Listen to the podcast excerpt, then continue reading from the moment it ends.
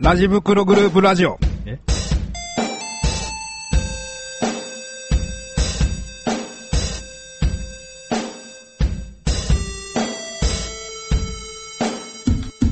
ラジ袋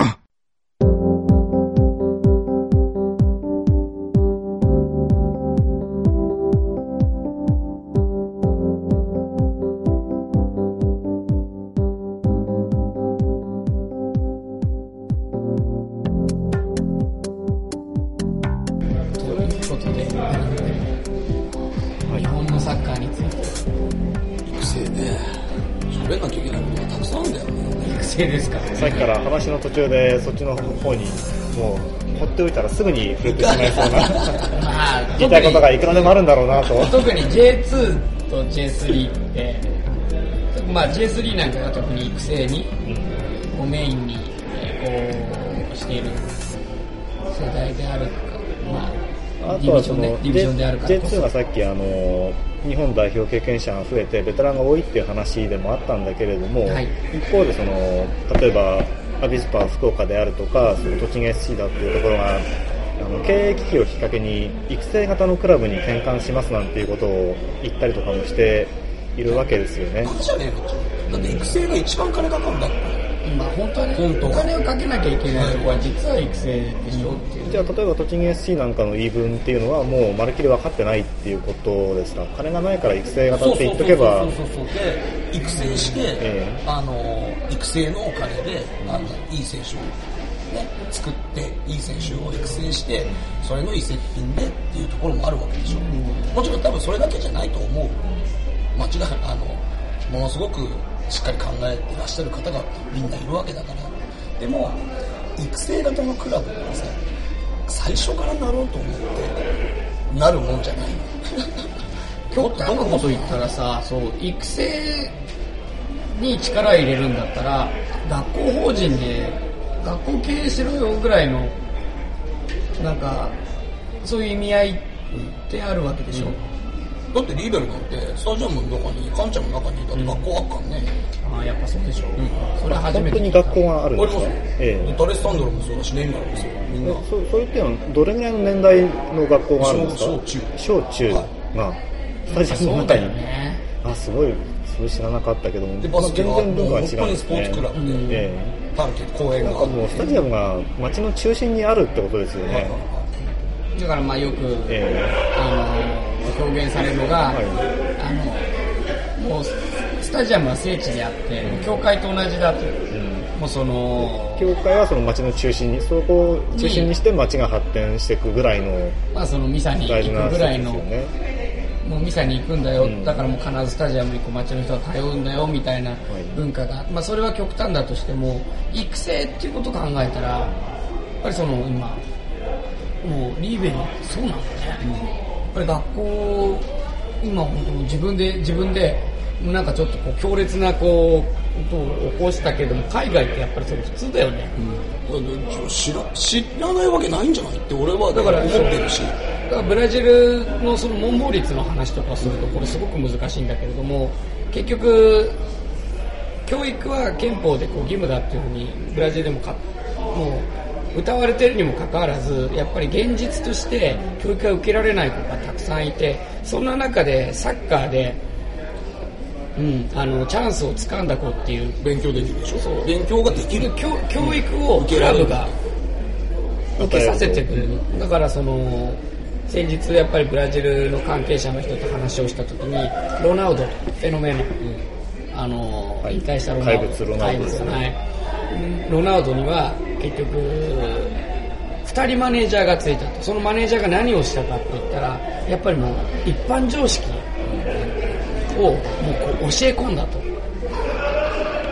だってそれが育成だからもうこの選手を絶対に社会的にも立派なもう社会人として育てなきゃいけない。それだけのサッカーの才能を持ってると。でもそういうもうあの教育をしなくてはもうただの本当にもう学のない違った方向に進んでしまう危険性がある、そういうのもだって2人マネージャーをその16歳の選手につけてでそれでペースファーに移籍してっていう風に進んでいくんですけど。サッカーだけできればいいっていうわけじゃないですもんね。もちろんだからその引引退する直前ですよね。あの要は夜の街であのゲイをゲイを買ってしまって、はいはい。まあ、そのゲイのエイズで亡くなってしまったっていうそれでもう真相は闇の中みたいなスキャンダルがありましたけどやっぱり一歩間違うとそういうようなちょっと常識では考えられないようなことが明るみに出てしまうような危険性を持ってたわけでそれを教育するのが必要でやっぱり育成ってそういう要素もすごく大事じゃないですか。育成？って3つ育成が俺あると思うんだよ。で技術戦術のサッカーの育成、うん。心の育成、モラルの育成。この3つをね多分みんな言葉には多分してない俺初めて言ったんだけどトモさんにも初めて言ったんだけどこの3つの柱がないと俺がどこもちゃんとやれてないと思う。だから心とモラルってさセットなんだけど。もで実は技術にもリンクしてきてメンタリティーによって結局やっぱりだからどれかが欠けるとそうかっていうどれかのがかけるとごっちゃにガシャンじゃんうん。結局さ今日のあのテーブルクロスとかと一緒だよね、全部に下げなきゃダメなわけよ。結局一つでも倒れたら全部おじゃんになってじゃんだからちょっとそう本当にそう。バランス悪い。だから自分自分なんかはもうそのプロのサッカー選手になりたいっていうふうに思っててでもやっぱり技術的にも当然なんかこう至らぬものがあって人間性っていうところでもやっぱり至らないところがあったからこそでそれで自分はある程度なんかこう掴むものがあって学ぶことがあってその時には選手っていうものを諦めざるを得なくなって初めて、まあ、それでチャンスがあって指導の仕事とかに携わることができて今があるわけでだから当時の自分を知る人が今みたいな仕事をやってるって知るとあいつがあ同じ同じ、ん。だから同じだよ。言われちゃうし実際言わもう言われてもおかしくないなと思ってるし。だからまあちょっと本当にもう神様みたいなこう人が育成に来るっていうのも逆にそのなんかこう至らない人の気持ちがわからないとちょっとその育成っていうのに携われないのかなとこうポジティブに考えてたりはするんだけど。そういう人だからは自分じそれこそ自己弁護すると痛みを知ってるから痛みを多分ちょっと伝えられたりとか痛みの怖さとかもわ分けてあげれるような気がするんだよね。ででそこで指導者ってどうしてもその親と一緒でさ先回りしてその痛みを取ってやりがちなんだけど、痛みを味合わせてほらやっぱ痛えじゃんって言ってあげられることが大事だといつも思ってるのね、でもよくわかる。その痛みをやっぱり取ってしまう奥なんか一一時前の大阪のおばちゃんのようなスタンスの指導者がやっぱりまだまだ多いと思うし、育成年代で。でだから自分から挑戦まんまにさせないっていうこともそれとつながってます。そのあると思う。コーチが言うようにやればいいんだよっていう。コーチが言うことがチャレンジになっちゃったり、ええ。コーチが言ってることをチャレンジしろとか、コーチが言ってることをトライしろになっちゃうんだよね、結局それってコーチのためにやっちゃうことになったりするじゃない、そうだからコーチのためにって言ったけれども結局もう今までそのサッカーのこう土台を築いてきた少年サッカーっていう、まあ、どこにも今今もね存在してるしそういうチームが日本のサッカー支えてるし、まあ、リスペクトも込めてねでも現状ってやっぱりお父さんコーチっていう人はもちろん立派な方たくさんいるよ。でもあの中にはこう客観的に見ててこの人やばいでしょって思っちゃう人ってやっぱいるじゃない結局もうその何もサッカー子供たちは分からないからあの明らかにこう間違った知識を与えててもコーチコーチって言ってきてくれてしまうから君臨しちゃうタイプ。でやっぱりそこでこうちょっとこうモラルがある人だったらなんかこうラインをしっかり引いてこれ以上のとかだ必ずあると思うんだけど今の状態って草サッカーすらやったことのない大人が子供と一緒に草サッカーをやるために視点抜刀してるだけなの。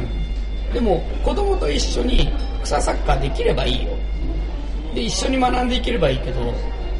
学ばんでないよね。学ぼうとしてないでしょ。でもそういう人たちが実際育成っていうところの一番の土台スタートっていうかそこにいるわけでしょ。モラルがない人もやっぱりいるじゃない。もうその子供の育成の現場で目の高さでタバコ吸ってる人いっぱいいるしね、びっくりするけど自由って言って言いながらこうただ単にグラウンドにボール持たせて好き勝手にミニゲームやらせてるだけだったり、それじゃ指導じゃないじゃんって。そんなのも本当に学校から帰ってきて空き地でサッカーやらせた方が子供の世界で大人が入ってこないとこでやった方が、もう示談生まれるよそっちのそうそうそう変な男なんか介在するかでねでね怖いおっちゃんとかがね何にも知らないですあのもうドラドラえもんでいうドラえもんとかおばきゅうでいう雷さんみたいな人が何か失敗した時に盆栽割った時にボラーってやってくれれば育成って正しく進むと思うんだけれども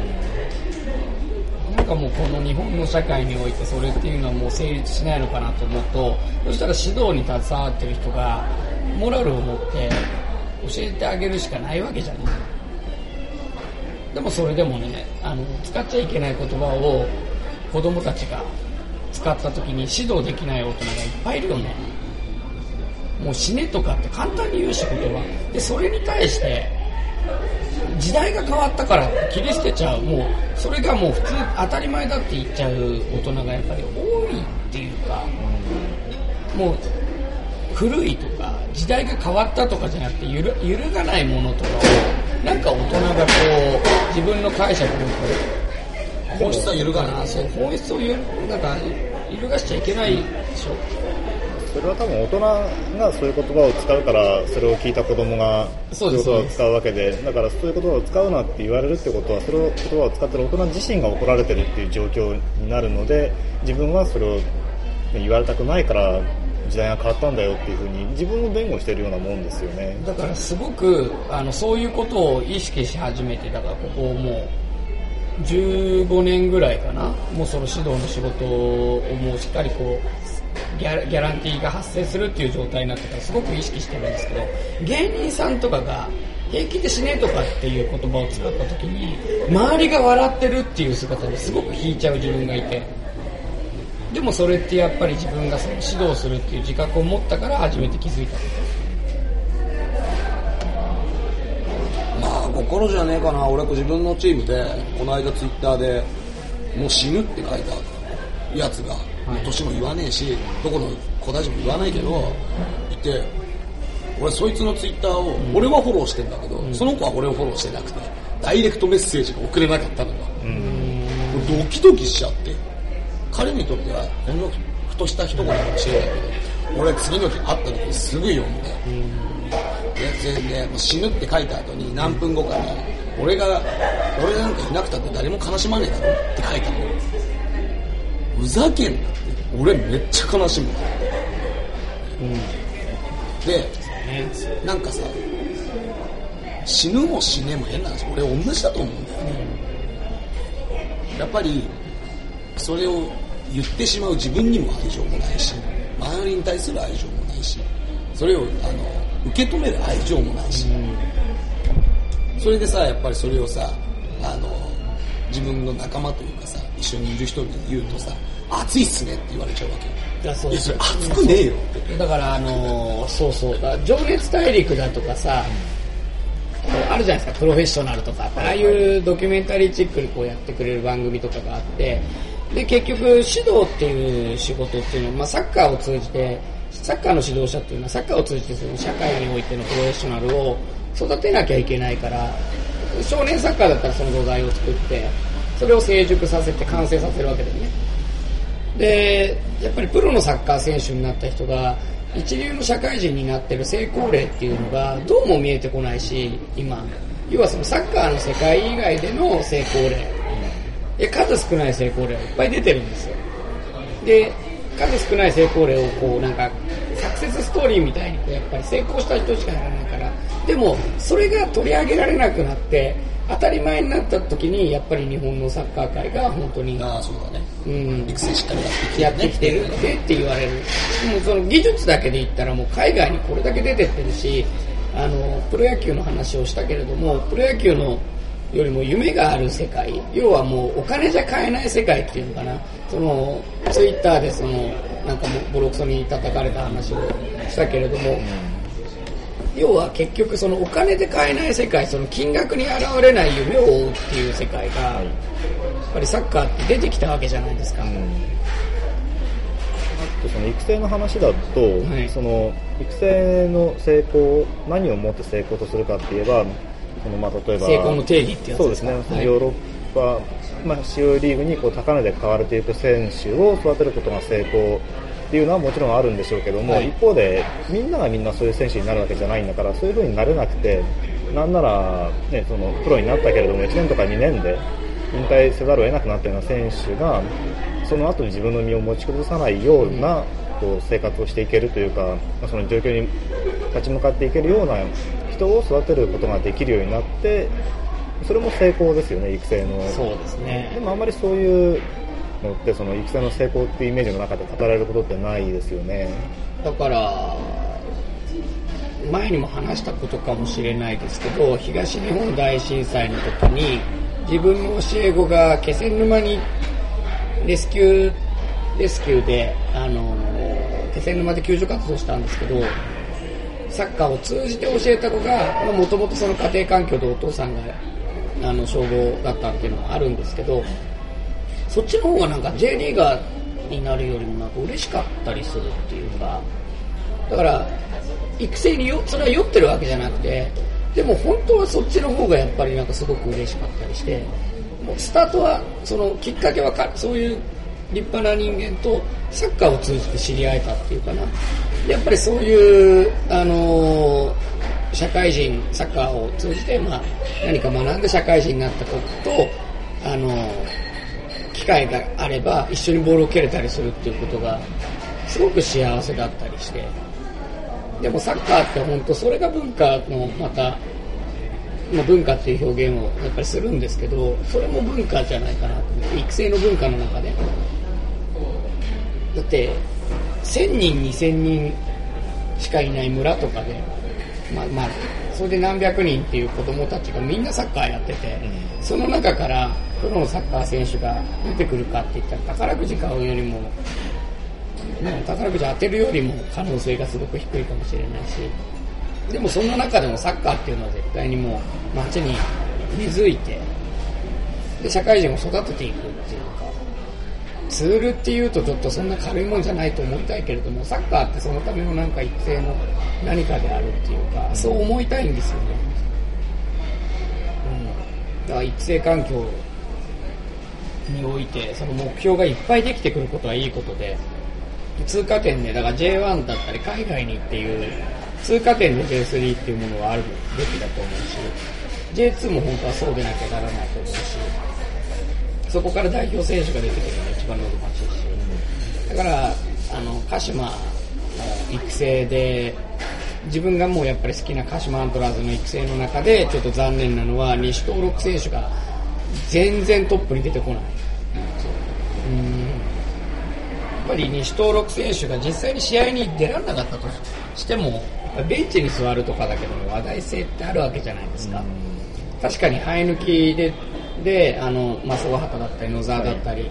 まあ、最近で言ったら土井翔馬だったりっていうのは、でも土井翔馬も実はあの山形はい。ですよね。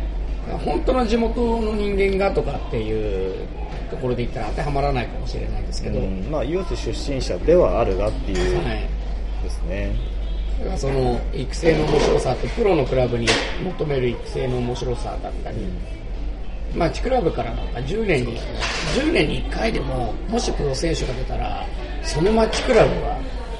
立派ものすごく立派。だってプロのサッカー選手を育てるのがプロのクラブのプロのクラブの育成部の仕事だから。それで逆に成功例が出なかったらその何やってんの？そうそう、その人はもうプロではない。うん。てか、プロとしてこう給料もらっちゃいけない。それはほらね、それぞれのステージがあるから、マッチクラブはマッチクラブのステージがあるし、プロあの J カブのアカデミーはアカデミーの立ち位置があるし、俺それはそれでいいと思うし、成功の、吉さんが今言った定義ってたくさんでいいと思うのね。そうそうそう。でも、その成功の定義を考えようとすらしてない指導者が多いでしょ。育成の指導者で。考えてない何が成功かってような気がするんだよね。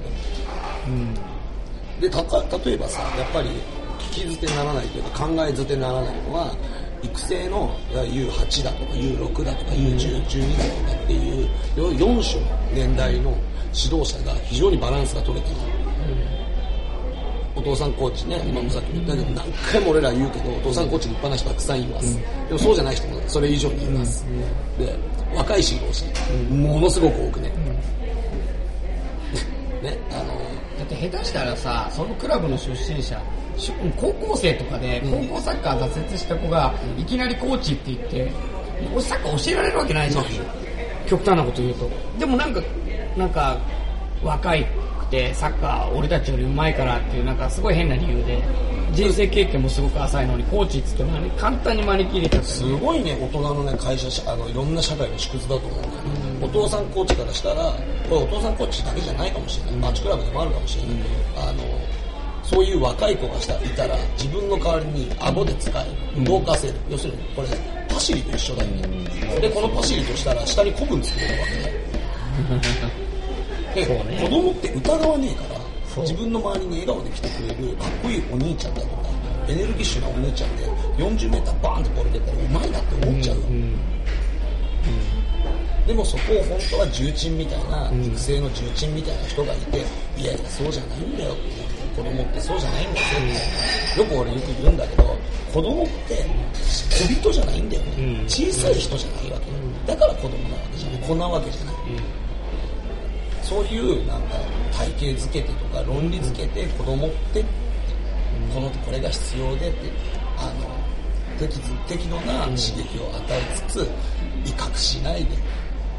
子供の本来のなんつうんだろう伸びやかさだったりしなやかさだったりとかっていうものをちゃんと育ててあげれてる指導者はさあ千葉県どれぐらいいいんだろうね俺も含めていつも思うよね千葉県って言っちゃったけど。はいどうぞ千葉県まあ千葉も広いですしね。確かに。だから、まあ、具体例挙げちゃうと、結局この前整形外科医と、某整形外科医さんと、もう本当にドクターとお話をさせていただいて、あの、研究会みたいなことが、まあ、学学会研究会、まあ、講演、まあ、わからないけどその中でフランスのドクターが話した時にフランスで育成年代において疲労骨折っていうのは存在しませんとその若年層の疲労骨折っていうことをこう症例をこれだけ経験されてる日本のドクターっていうのはもう皆さん権威だと思いますみたいなもう皮肉を込めてね。だからもうその育成環境っていうのがいかにナンセンスか根性論っていうところがいかにナンセンスか。申し訳ないけど野球文化のこれ悪しき伝統だよね。野球や武道のね根性っていうところって片付けちゃいけないでしょ子供は宝だもん社会の宝だからね。ねそう社会の宝そうそう。親の宝、指導者の宝じゃなくて、社会社会の宝全部の宝だからさ。だから社会全部で、あの、守って、時には戦わして、怪我したら、まあ、あの、少しそのケアをしてあげてって。だから指導者と合わないから辞めるっていう言い方をするでしょ子供が。違うんだよね。ほとんどの場合子供たちさ指導者と戦わないもん指導者がケアしてあげないからそう。戦ってぶちのめした後にケアしてあげないからそう。単純にだって怯えてやめてるだけなんだもん。それでその現状っていうか本当もう真相を知らないから。現状ね真相を知らないからそれを武勇伝のように子供たちに語るわけですよでもその社会なくならないと、うん。これねかい、まあ、今の育成だってだいぶ進歩してるよ。うん。20年前と比べたら進歩してるわけじゃない。俺は指導者始めた時から比べると抜群に指導者あの進歩してると思うけど、退化してるとこもあるよね、その疲労骨折が多くなるっていうことに関しても、それは練習をすることで、まあ、子供たちがサッカーを上手くなるということで、そのまあサッカー選手になりたいと思ってる子にとってみればその子のためにやってることじゃないですか。そのサッカーをうまくするためには練習をたくさんするっていうアプローチは一つありですよね。でも本当はその子供たちのことを考えれば短時間でより密度の高い練習ができるかっていう方向に行かなくちゃいけないっていうところまでは考えが至ってないっていうそうですことですよね。ねだからその練習をこうただ積み重ねるっていうもうそれだけしか選択肢がない。思うんだけど大人が必要以上に介在する社会あ社会というかそうですね。トレーニングには多分疲労骨折は生まれる。でもストリートサッカーの時は疲労骨折なかったよ。そうだね。よくわかる。ストリートサッカーは多分よ大人が止めてもやっぱやめなかったでしょ。要するに暗くなってボールが見えなくなったらやめたわけじゃん。それでもやってたのかもしれないけどね。で実際にわかんないよ。カルテだったりデータが残ってないからわからないけれども意味合いはわかるでしょ？戦後の高度経済成長の時のね三角ベースって言われるね、草野球とかの中でね疲労骨折とかって生まれてないよね絶対そう思うけど。でそんな中から大長島って生まれてきたわけでしょ？だからやらされてるのか、